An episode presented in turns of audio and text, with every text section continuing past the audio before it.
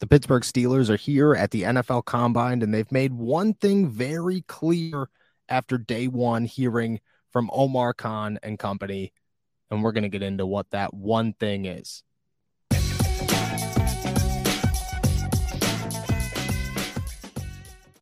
What's going on, everybody? I'm Noah Strackbein. Thank you for jumping on to Steelers to Go, your daily to go cup of Pittsburgh Steelers news and analysis. Find us on youtube.com slash all Steelers talk and subscribe anywhere you get your podcasts. And today we're going to break down and discuss where the Pittsburgh Steelers are headed with their first pick in the NFL draft because they've made things clear. We're here at the NFL Combine in Indianapolis, Indiana, drove through a tornado, got here, made sure that we were bringing all the best coverage at allsteelers.com and here at All Steelers Talk. And I think day one, we got a pretty clear answer what the Steelers are going to do with that 17th pick and with that 32 pick. I'll toss you a little extra there. And let's start with the 17th. So, where are the Steelers headed with that first pick in the NFL draft? Omar Khan spoke on a number of things. He didn't name certain positions and he somewhat brushed off certain players. Jordan Addison was a big one that came up. His answer was very short. Jordan Addison is a really good player, but whether or not he wants to mix him in with Kenny Pickett and create the next Joe Burrow, Ja'Marr Chase, Tua Tagovailoa, and Jaylen Waddle combination, it didn't sound as if that's where Omar and the Steelers were headed.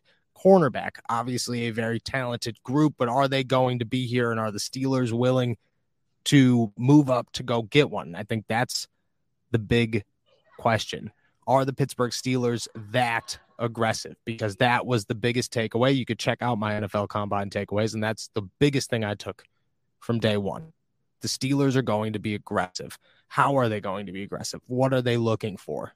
The answer is simple it's the best player on the board. The Steelers are coming into this draft with a full sense that this draft is loaded and that at any moment any of these players can turn into superstars and that there are more than a couple in the first and second round. I think that last year you looked at Kenny Pickett and you looked at the quarterback class, and the Steelers obviously had a strong emphasis at quarterback. If they weren't going to go Kenny Pickett, many people had Desmond Ridder or Malik Willis was the hot name, obviously, but the Steelers seemed intrigued and invested in the quarterback position. This year, there isn't that position. The Steelers don't need that one guy to come in here and fire everybody up and create a game changing atmosphere in year one, but they know that they could get that who is more of a wait and see type of thing. Omar and the Steelers are looking at the entire situation, and it's very clear they're going to go best player on the board, or they're going to find the player that they want or the list of players that they want, and they're going to make a move to go get one.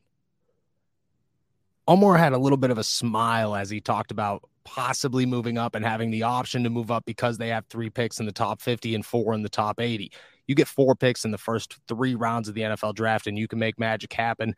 And I think Omar Khan is a guy that has shown in the past he is not afraid to be aggressive. That's how you get record breaking deals with Minkah Fitzpatrick and TJ Watt. And at the same time, work with Alex Highsmith, go get Kenny Pickett, sign Diontae Johnson, make moves in the free agency to bring in guys like Myles Jack and Larry Ogunjobi. Omar Khan is no shortage, has no shortage, and is no stranger of aggression when it comes to his moves as a general manager or what he was before a general manager. And I think that'll continue. He had a bit of a smile as he talked about possibly moving up, and you kind of felt there's a fire there. Omar Khan has a little bit of a spark that he wants to make this offseason memorable and one that he starts off strong with in his first draft as a general manager for the Steelers. So that 17th pick, best player available, I think easy. Unless there's a name, Joey Porter Jr. starts to slide and he's sitting there at 13, 14, 15. Christian Gonzalez starts to slide and he's sitting there at 13, 14, 15. The Steelers will start making phone calls because that 32nd pick is just as valuable as a first round pick, and people are going to call. People are going to be calling well before the draft. Paris Johnson, another name to watch as he slides down the draft board. Are the Steelers that interested in an offensive tackle?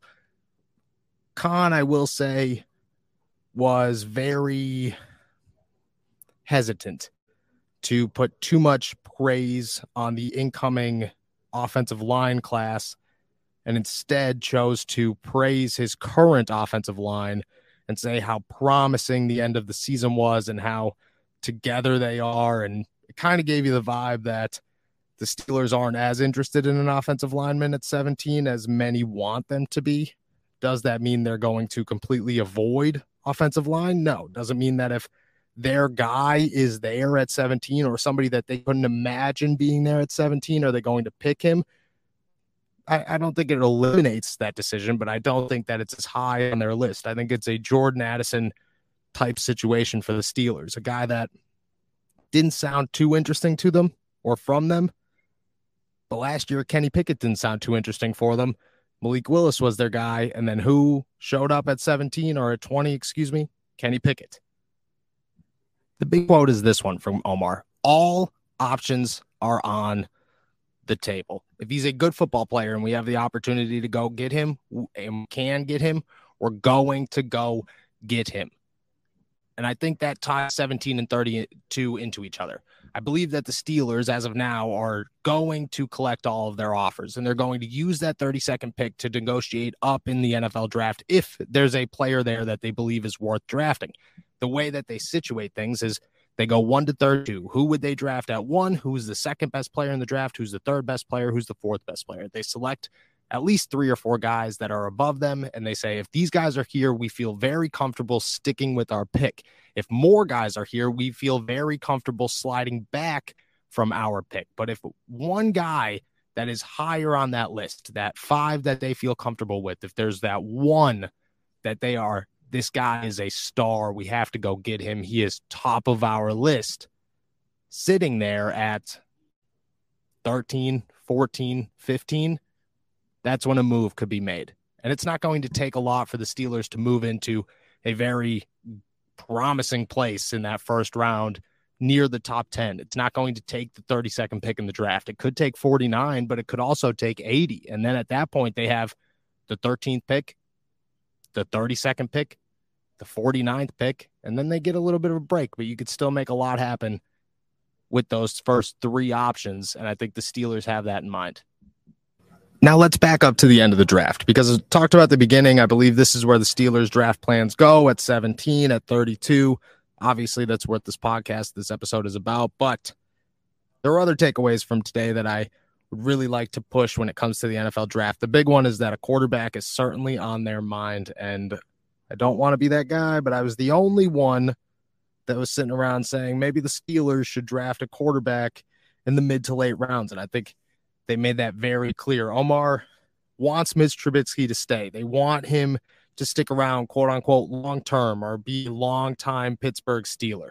Now, is he going to be? Chances are no. He'll stick around this season. They'll extend him for another year or two. And then after that, once his contract expires, whether he gets an opportunity or not, I don't think Mitch Trubisky is comfortable being a career backup unless he gives it another try. And I think he'll want to give somebody or want to get that opportunity from somebody else. The Steelers will allow him to do that after his contract expires. Now, who's their second option? That's where the NFL draft comes in because last year they didn't draft Chris Oladokun just to make a terrible move in the seventh round and just throw a name at a dartboard and boom, it's stuck. That's who we're drafting. No, they had a plan for Chris Oladokun. They wanted Chris Oladokun to be that third guy to replace Mason Rudolph, to be the option there after Mitch Trubisky and Kenny Pickett, so that they could have a future backup quarterback after the Mitch Trubisky deal ended. That didn't work, obviously this year, it very much so could work if they draft somebody and allow him to be that third guy, allow him to be that practice squad guy in year one, and then move into a back role in the next two or three years. Doesn't have to be a G or a, a superstar. It doesn't have to be somebody that has loads of talent. It could be what the San Francisco 49ers thought Brock Purdy was supposed to be a seventh round pick, Mr. Irrelevant, who could or could not make the roster but if he does, his expectations are very low. Nobody's pushing for him to do anything crazy or be the backup or be the starter or any of this. There are no chance for this guy in the stadium. It is just you are here to learn from Mitch Trubisky and from Kenny Pickett and develop yourself into the offense. And then we will move forward with you as a long term backup. The Steelers love their long term backups. Mitch is not that guy, even if they want him to be, but he's that guy now. They'll go draft a quarterback probably late. I would say the seventh round is where I would expect one. And that's how they'll finish off the draft. So, where do they start with? the best player available. And where do they end? I think they end with a quarterback.